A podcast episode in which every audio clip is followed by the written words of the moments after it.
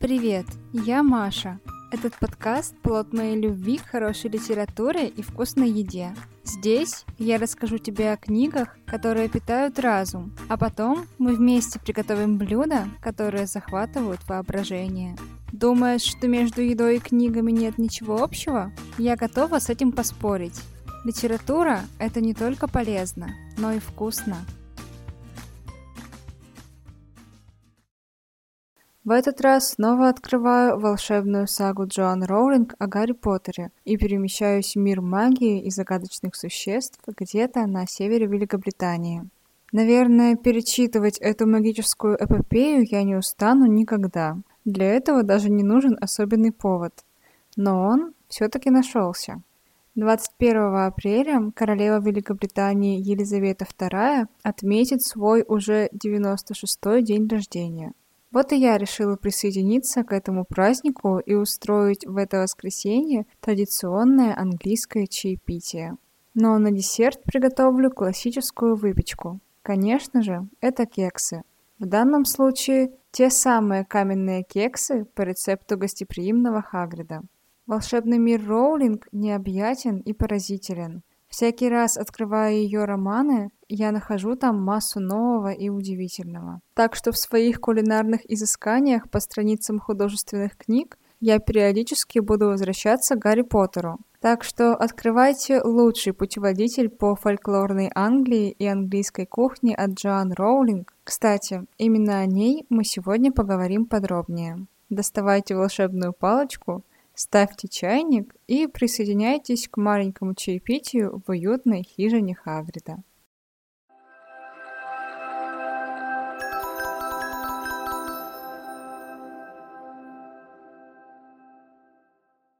Любите ли вы английскую кухню так, как люблю ее я? Пожалуй, для многих этот вопрос прозвучит странно. Сходу мне трудно представить другую страну, чьей кулинарной традиции так не повезло бы с имиджем и пиар-поддержкой. Сейчас уже, наверное, трудно проследить, каким образом и в какой момент понятие «английская кухня» стало общемировым синонимом невкусной еды.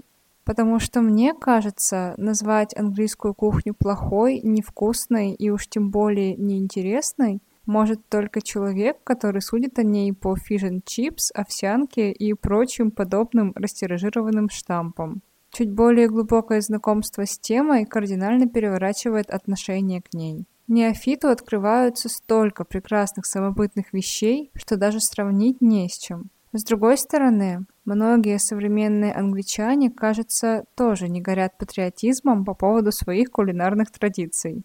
Тут я даже не знаю, что и думать. Возможно, это просто несчастные дети, у которых не было правильной английской бабушки. Так или иначе, я убеждена, что утверждение «английская кухня – самая плохая кухня в мире» не более чем миф. Про английскую кухню говорят, что она слишком тяжелая, жирная и так далее. Но то же самое можно сказать буквально про любую национальную кухню в ее первоначальном традиционном виде. Такова была специфика тех далеких времен, когда зарождались все кулинарные традиции. Люди стремились к высокой калорийности, а до появления моды на здоровое питание было еще много веков не самой простой жизни. Сегодня, под влиянием современных традиций, многие кухни мира в той или иной степени оздоравливаются, и английская не исключение. Но я люблю ее все же не за это, а за какой-то особый уют, который приносит в дом традиционные английские блюда, вне зависимости от своей калорийности.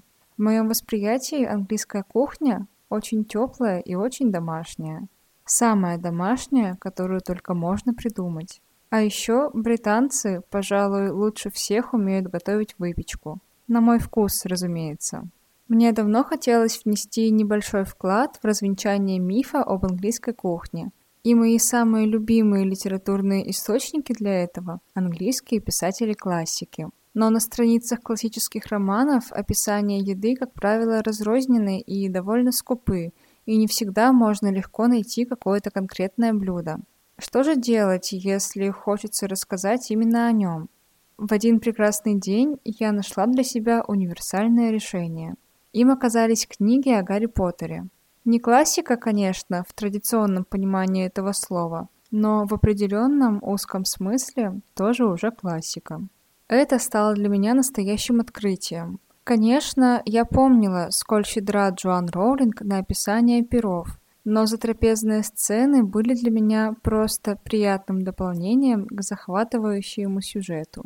Позже, когда я стала обращать больше внимания на упоминаемые в романе блюда, то оказалось, что Роулинг кормит своих героев исключительно традиционной английской пищей, во всем ее богатстве и разнообразии.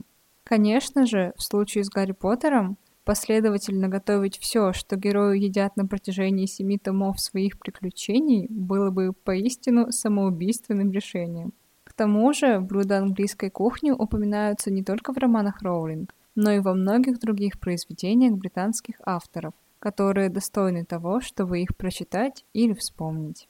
Так что лучше буду время от времени под настроение или под подходящий инфоповод рассказывать о каких-то отдельных блюдах, чередуя их с едой из других книг.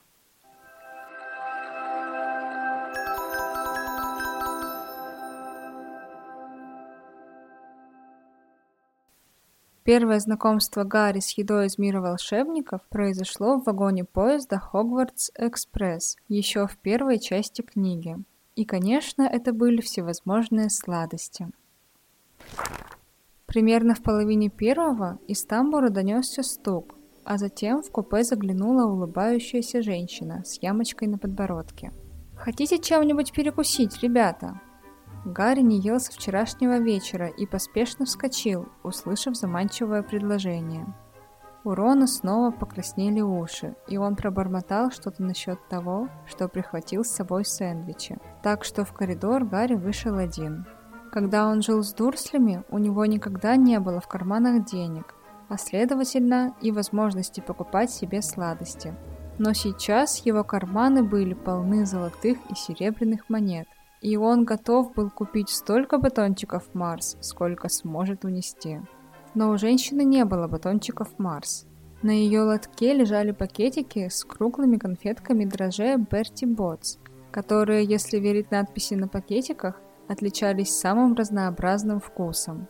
Еще у нее была лучшая взрывающаяся жевательная резинка Друблс, шоколадные лягушки – тыквенное печенье, сдобные котелки, лакричные палочки и прочие сладости мира волшебников, которые Гарри никогда не видел и не пробовал.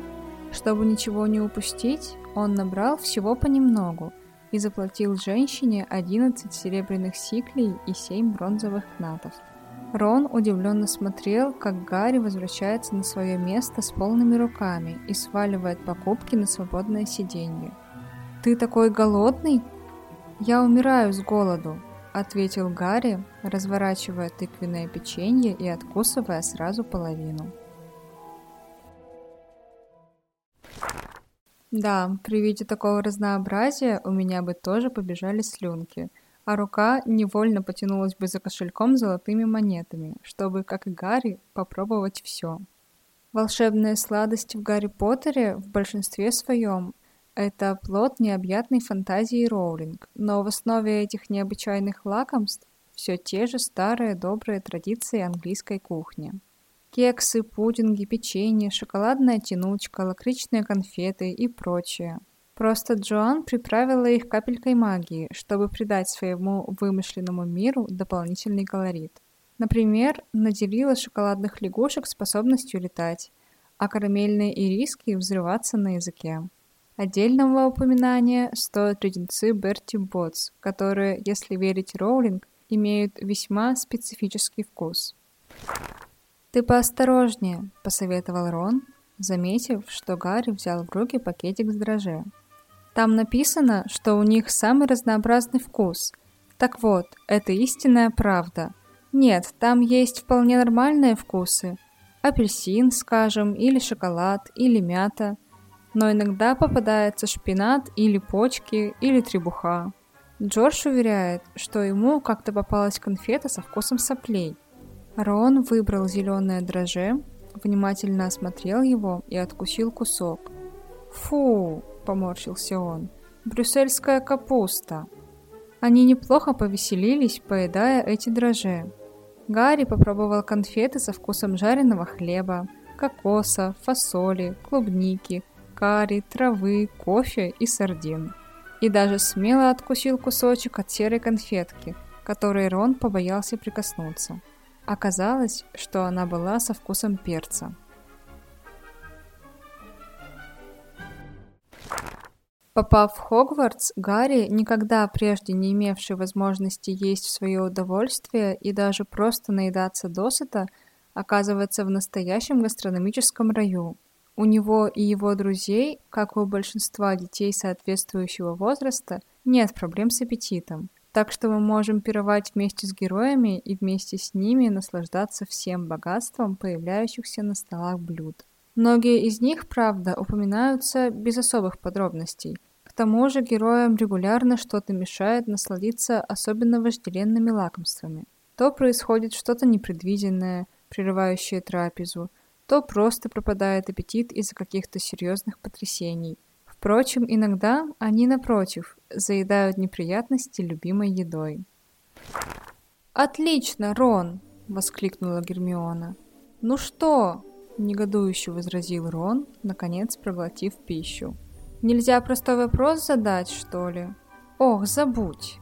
Раздраженно ответила Гермиона, и весь остаток ужина они сердито дулись друг на друга. Гарри уже настолько привык к их ссорам, что даже не сделал попытки их помирить. Он решил, что лучше потратить время на пирог с говядиной и почками, а затем большой кусок своего любимого пирога с патокой.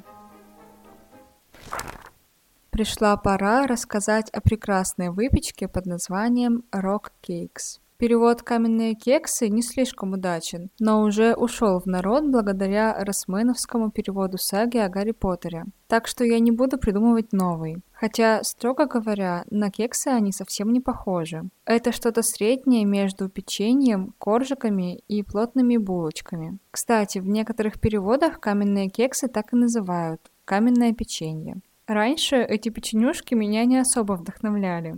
Помнится, Гарри, впервые попробовав угощение Хагрита, тоже был от них не в восторге. Кексы соприкасались с тарелкой с таким звуком, что никаких сомнений в их свежести не возникало. Они давным-давно засохли и превратились в камень.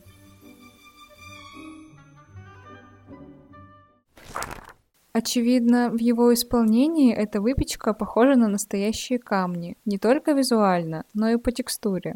Целом, готовка Хагрида обычно не вызывает восторгов у сторонних дегустаторов, хотя он и старается от всей души. «Это Рон», — сказал Гарри Хагриду. Тот тем временем наливал кипяток в большой заварочный чайник и выкладывал на тарелку каменные кексы. «Еще один Уизли?» — сказал Хагрид, глядя на веснушки Рона. «Я полжизни потратил, отгоняя твоих братьев-близнецов от леса. А каменные кексы Гарри и Рон чуть не сломали зубы, но притворились, что они им очень нравятся, и рассказывали Хагриду все о своих первых уроках. Я все-таки решила преодолеть свой скептицизм и попробовать это специфическое угощение добродушного лесника. И скажу, что результат меня не разочаровал. Чтобы вы тоже вдохновились, немного расскажу об этих незаурядных, но довольно аппетитных сладостях.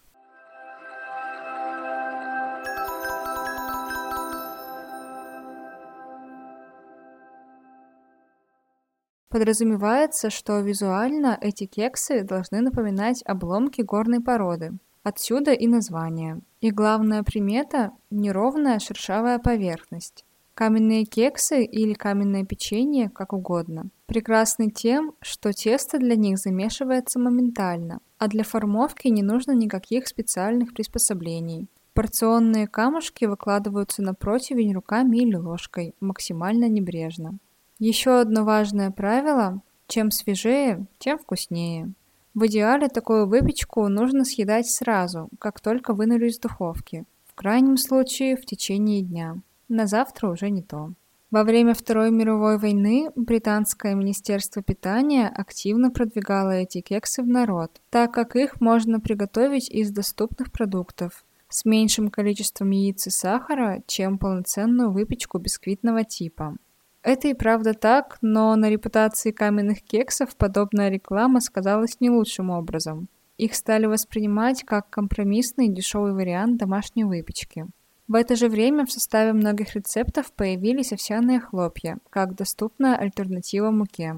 Сегодня рецепты с овсянкой существуют практически наравне с классическими –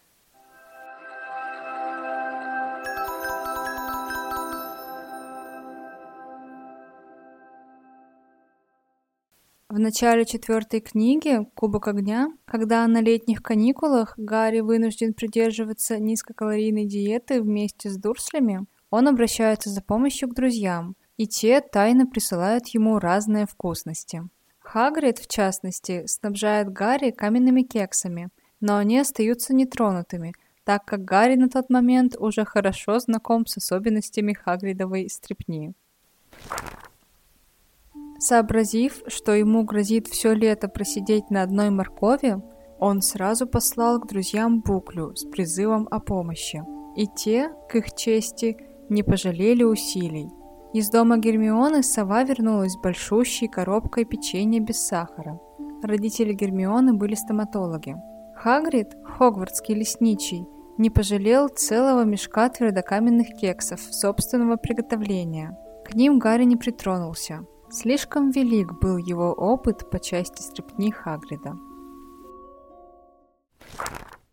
В шестой книге Гарри делает еще один подход к каменным кексам, так как на тот момент умирает с голоду. Но отказывается от этой идеи после того, как слышит зловещий хруст одного из своих зубов. Он принялся возиться у очага, пристроил на огне громадный медный чайник, не переставая ворчать себе под нос. Наконец он с грохотом поставил на стол три кружки вместимостью с ведро, до краев налитые чаем цвета красного дерева и тарелку с печеньем. Гарри так проголодался, что не устрашился даже Хагридовой стрепни и сразу взял себе печеньице. «А, ну вот», — сказал Хагрид. «Никак вам этого было не успеть. Вы уж меня простите. Понимаете, просто я малость расстроился из-за Арагога. Ну и подумал, может, профессор Грабли Дёрк вас лучше учила.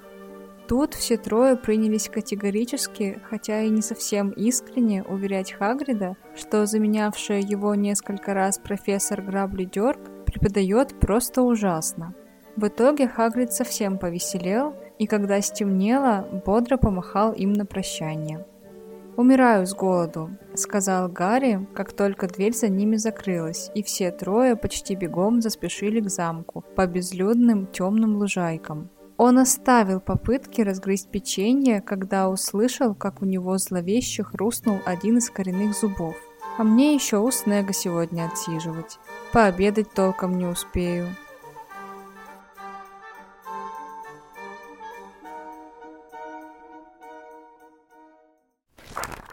Не знаю, как Хагрид пек эти кексы, что о них можно было сломать зубы.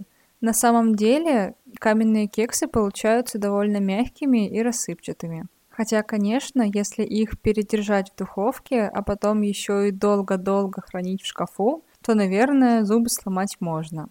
И тем не менее, когда в «Дарах смерти» незадолго до драматической развязки на глаза Гарри попадается опустевшая хижина Хагрида, в памяти всплывают разные подробности, связанные с этим местом. И даже каменные кексы вспоминаются с ностальгией.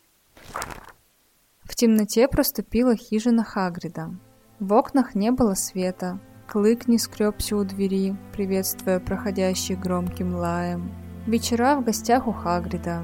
Плеск медного чайника на плите. Каменное печенье и великанья еда.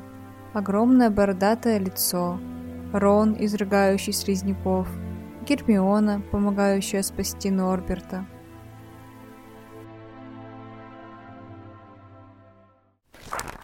Вот так английские каменные кексы стали значимой деталью в романе о мире волшебников. Это символ уюта, приятных воспоминаний о беззаботном детстве и удивительных приключениях с лучшими друзьями. Но сейчас пора перебраться на кухню и наполнить ее запахами свежей выпечки и чая.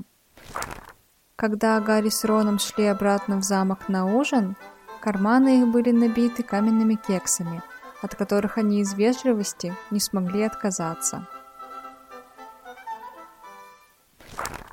Итак, сегодня приготовим английские каменные кексы.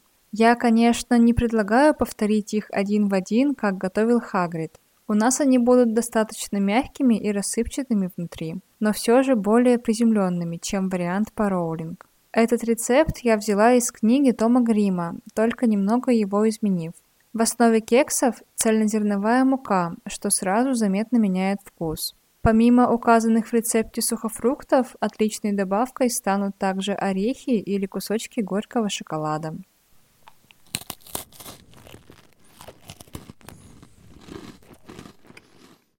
Ингредиенты для каменных кексов Хагрида.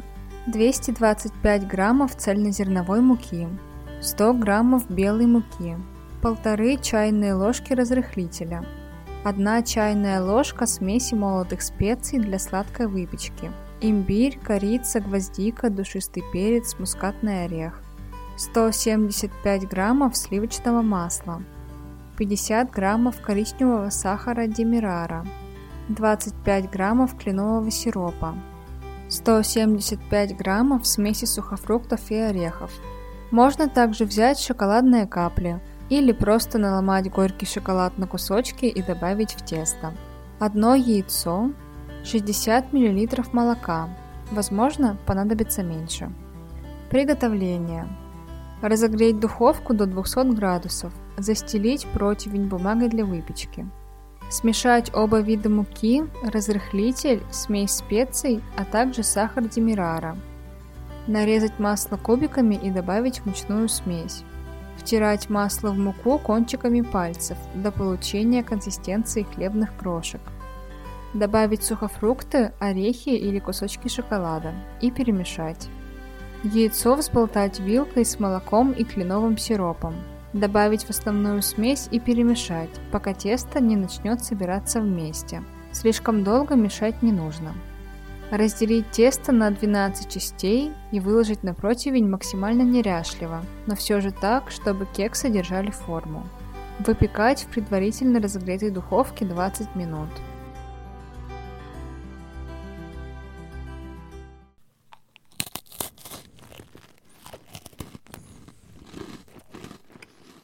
Как я уже не раз упоминала выше, каменные кексы совсем не похожи на куски гранита, разве что только внешне.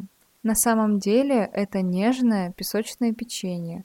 Оно рассыпается во рту и приятно похрустывает кусочками орешков и шоколада. Главное не дать им заряжаться, и лучше съесть сразу же, пока они горячие. Лично мне понравилась стрипня в стиле Хагрида – и эти кексы я часто поедаю за завтраком или вечером с чашкой чая и под хорошую книгу. Что и вам советую.